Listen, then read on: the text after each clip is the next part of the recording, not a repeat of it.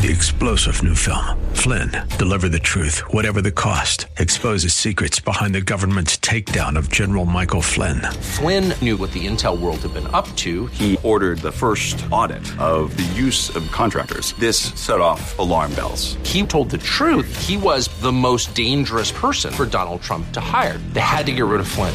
Flynn, deliver the truth, whatever the cost. Available now. Watch it today. Go to salemnow.com. Salemnow.com. The Cal Thomas Commentary is brought to you by Values Through Media.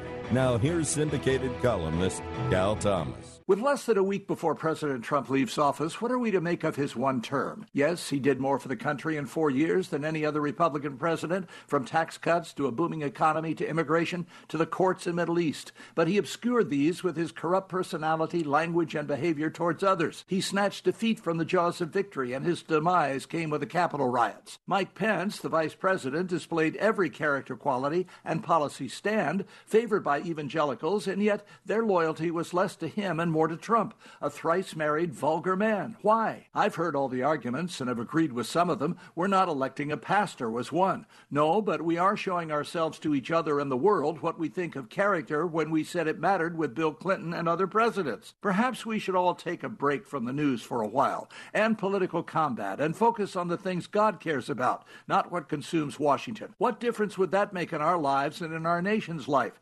Let's try it. I'm Cal Thomas. For a free copy of today's commentary, visit calthomas.com or write us at Values Through Media, P.O. Box 373340, Key Largo, Florida 33037. That's P.O. Box 373340, Key Largo, Florida 33037. Please specify the date and subject. Your tax deductible gifts to Values Through Media help support us. Listen again next time for the Cal Thomas Commentary.